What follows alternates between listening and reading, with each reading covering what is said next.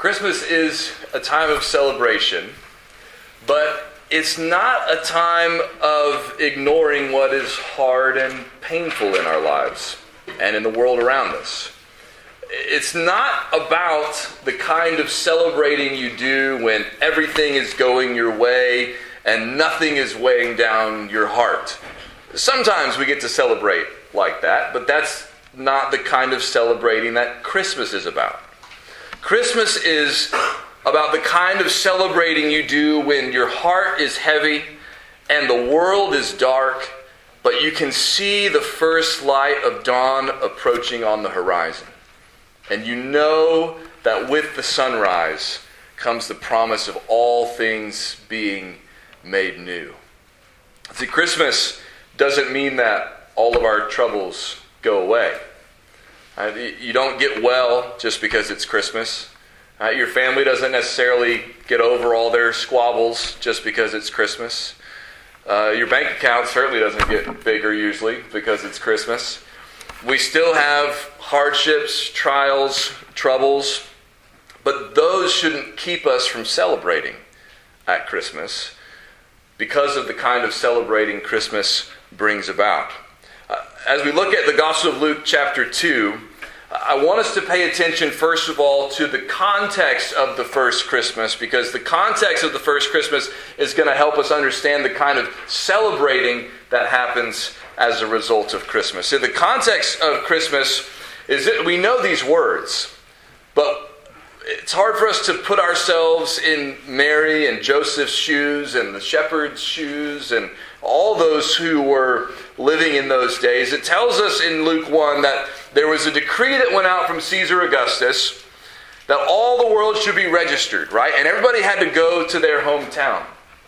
So, Rome, right, which is in charge of most of the world at that time, the leader, the Caesar of Rome, says, you know what?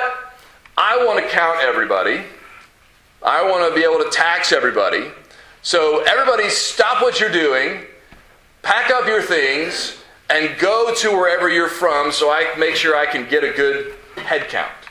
So, the first Christmas, there was a disruptive government decree.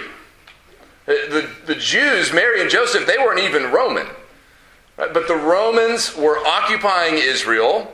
Right? They were in charge there. They were a, a foreign government telling the Jews and the rest of the world what to do. And Caesar didn't care if you were pregnant, like Mary was. You still had to leave. You still had to move. You still had to go. And so when they left and traveled to Joseph's hometown, which was Bethlehem, the city of David, because he was of the house and lineage of David, Luke tells us. Uh, when they went, it says that uh, in verse 7 that uh, there was no place for them in the inn.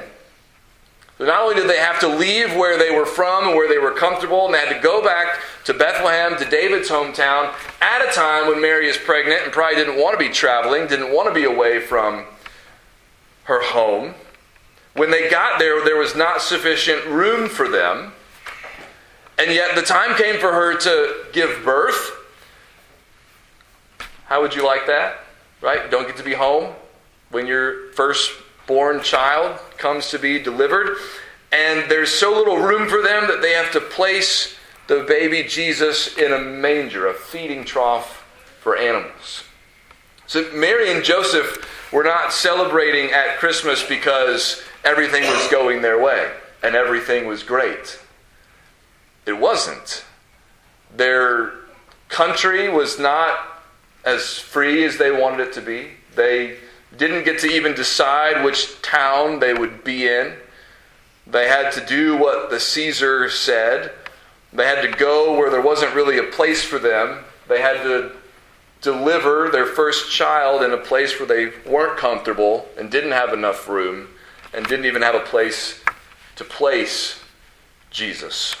And yet, all of that happened perfectly in accordance with God's plan because the decree caused Joseph and Mary to go to Bethlehem, which is where David was from, and that's what the prophet Micah said would happen all the way back in Micah 5 2 that the Savior, the Messiah, would be born in Bethlehem. But you, O Bethlehem, Micah said, who are too little to be among the clans of Judah, from you shall come forth one who is to be ruler in Israel, whose coming forth is from of old, from ancient days. See, we like to make the Christmas story look beautiful uh, because it's a moment worth celebrating. But if we sanitize the Christmas story, we lose not only part of the story, we lose part of the message, the meaning of Christmas. God came into the world, yes, but He came into a world that is broken, a world that is dark, a world where there is injustice and oppression, a world where those with power do not always care about how their decisions and desires affect normal people like Joseph and Mary and you and me. But part of why the good news of Christmas is so good is because the world is broken, because life is painful and hard, and we need some good news badly. So, what happened in the context of that first Christmas was this good news was brought to a group of shepherds. Verse 8 says, In the same region there were shepherds out in the field, keeping watch over their flock by night. So, some guys working the night shift that first Christmas get the announcement of good news. Verse 9 An angel of the Lord appeared to them, and the glory of the Lord shone around them, and they were filled with fear. They were terrified by the arrival of this angel and the, the glory that was shining all around them. But the angel told them, verse 10 Fear not, for behold, I bring you good news. In other words, I bring you gospel. That's what the word gospel means. I bring you good news of great joy that will be for all the people. So the angel announces this good news. Right, you're scared, but I've brought you something wonderful. I come to tell you something that is going to bring joy to you. Can there be joy in the midst of occupation by Rome? Can there be joy in the midst of upheaval because of Caesar's decree? Yes. Even in the midst of those things, this news brings joy. And this news is not just for some people, it's for all the people. Uh, there, it probably means that it's for all the people of Israel, not just for the important people like King Herod, who thought he was really important. It was for all the people, even the shepherds who were up working all night, taking care of their flocks, people that most people, people like Herod certainly, weren't thinking about. Those are the people God was thinking about. Those are the people God sent his angel to announce the good news to. But it's not just for all the people of Israel, it's for all the peoples, plural. Later, when Joseph and Mary take Jesus to the temple, and Simeon, the old man Simeon, is there, and he's uh, come to the temple in the Spirit. He says, My eyes, he's praying to the Lord, he says, My eyes have seen your salvation. He's talking about Jesus. This is the, the Savior. That you have prepared in the presence of all peoples a light for revelation to the Gentiles, to the nations, and for glory to your people Israel. In other words, he's come to save Jews and Gentiles, people of all kinds and all places, of all tribes and tongues. The good news is the birth of this son. Verse 11 For unto you is born this day in the city of David a Savior. Why is he called a Savior? Why is it good news that a child is born? Because ever since Adam and Eve sinned in the Garden of Eden, God told them, the first gospel promise there in Genesis 3, there would be a child born who would crush the head of the serpent. Satan, who tempted Eve, who helped bring sin into the world in the beginning, who deceived her and caused her to doubt God's word, who led her astray. And of course, she listened. She was culpable too. But our enemy, the serpent and Satan, a child will be born one day who would deal a mortal blow to that snake, who would crush and bruise his head. And the angel is saying, That child has now been born. He's a Savior, a deliverer, come to rescue us from our sin and come to rescue us from our enemies, come to rescue us from Satan, come to rescue us from death, come to rescue us from hell, come to give us life and fellowship with God once again. He is the Savior and He is Christ. That is the Messiah, the anointed one. In other words, He didn't decide for Himself, I'm going to be the Savior. I'm going to be the special one. No, God had given and set apart his own son, had anointed him, chosen him to be the one because he was the only one, as God and man, who could save men and reconcile us to God. He's the Savior, he's the Christ, and he's the Lord, the angel said. I don't know what to do with that other than to say the angel is clearly indicating that this child is divine. Lord is what they call God. He is God in the flesh. He is God become man. This great news leads to rejoicing and glory. Verse 13 says, Suddenly there was with the angel a multitude of heavenly hosts praising God and saying, Glory to God in the highest, and on earth peace among those with whom he is pleased. Again, this is not celebrating for the sake of forgetting or ignoring our troubles. This is celebrating that deliverance from our troubles has come. Deliverance from the weight of our sin, even now, through his death and resurrection. And deliverance not only from sin, but deliverance even from death when he comes again because of what he accomplished. Now, how are we supposed to respond to this good news? How, how are we, to, if we're burdened by trials and troubles, and we're not celebrating as people who have everything going their way, where everything is easy, then how do we respond to Christmas? Well, there's, there's not one right response. Uh, sometimes we can get the impression from uh, you know, advertisements and even from some, some Christmas songs and things that if we're really responding rightly to Christmas, we're just we're going to be smiling all the time and everything's great and everybody gets along or we pretend like we do and everything is that's not how we are called to respond to Christmas. So how are we called to respond? Well, there are some wrong ways to respond, right? King Herod has a wrong response. He hears that the child has been born who's supposed to be king. Herod doesn't want this child to be king. Herod likes being king himself. And so he sends a squad of men to Bethlehem to try to wipe out all the babies there in the hopes that he will crush this king while he's still a child. It was vain attempt, of course. Jesus was delivered, but we certainly don't want to respond like Herod, but there are a lot of right ways to respond, and they're not all the same. And hopefully, at least one of the responses we see in the Bible will be one that you feel like you can fit in. One of the ways that you can respond.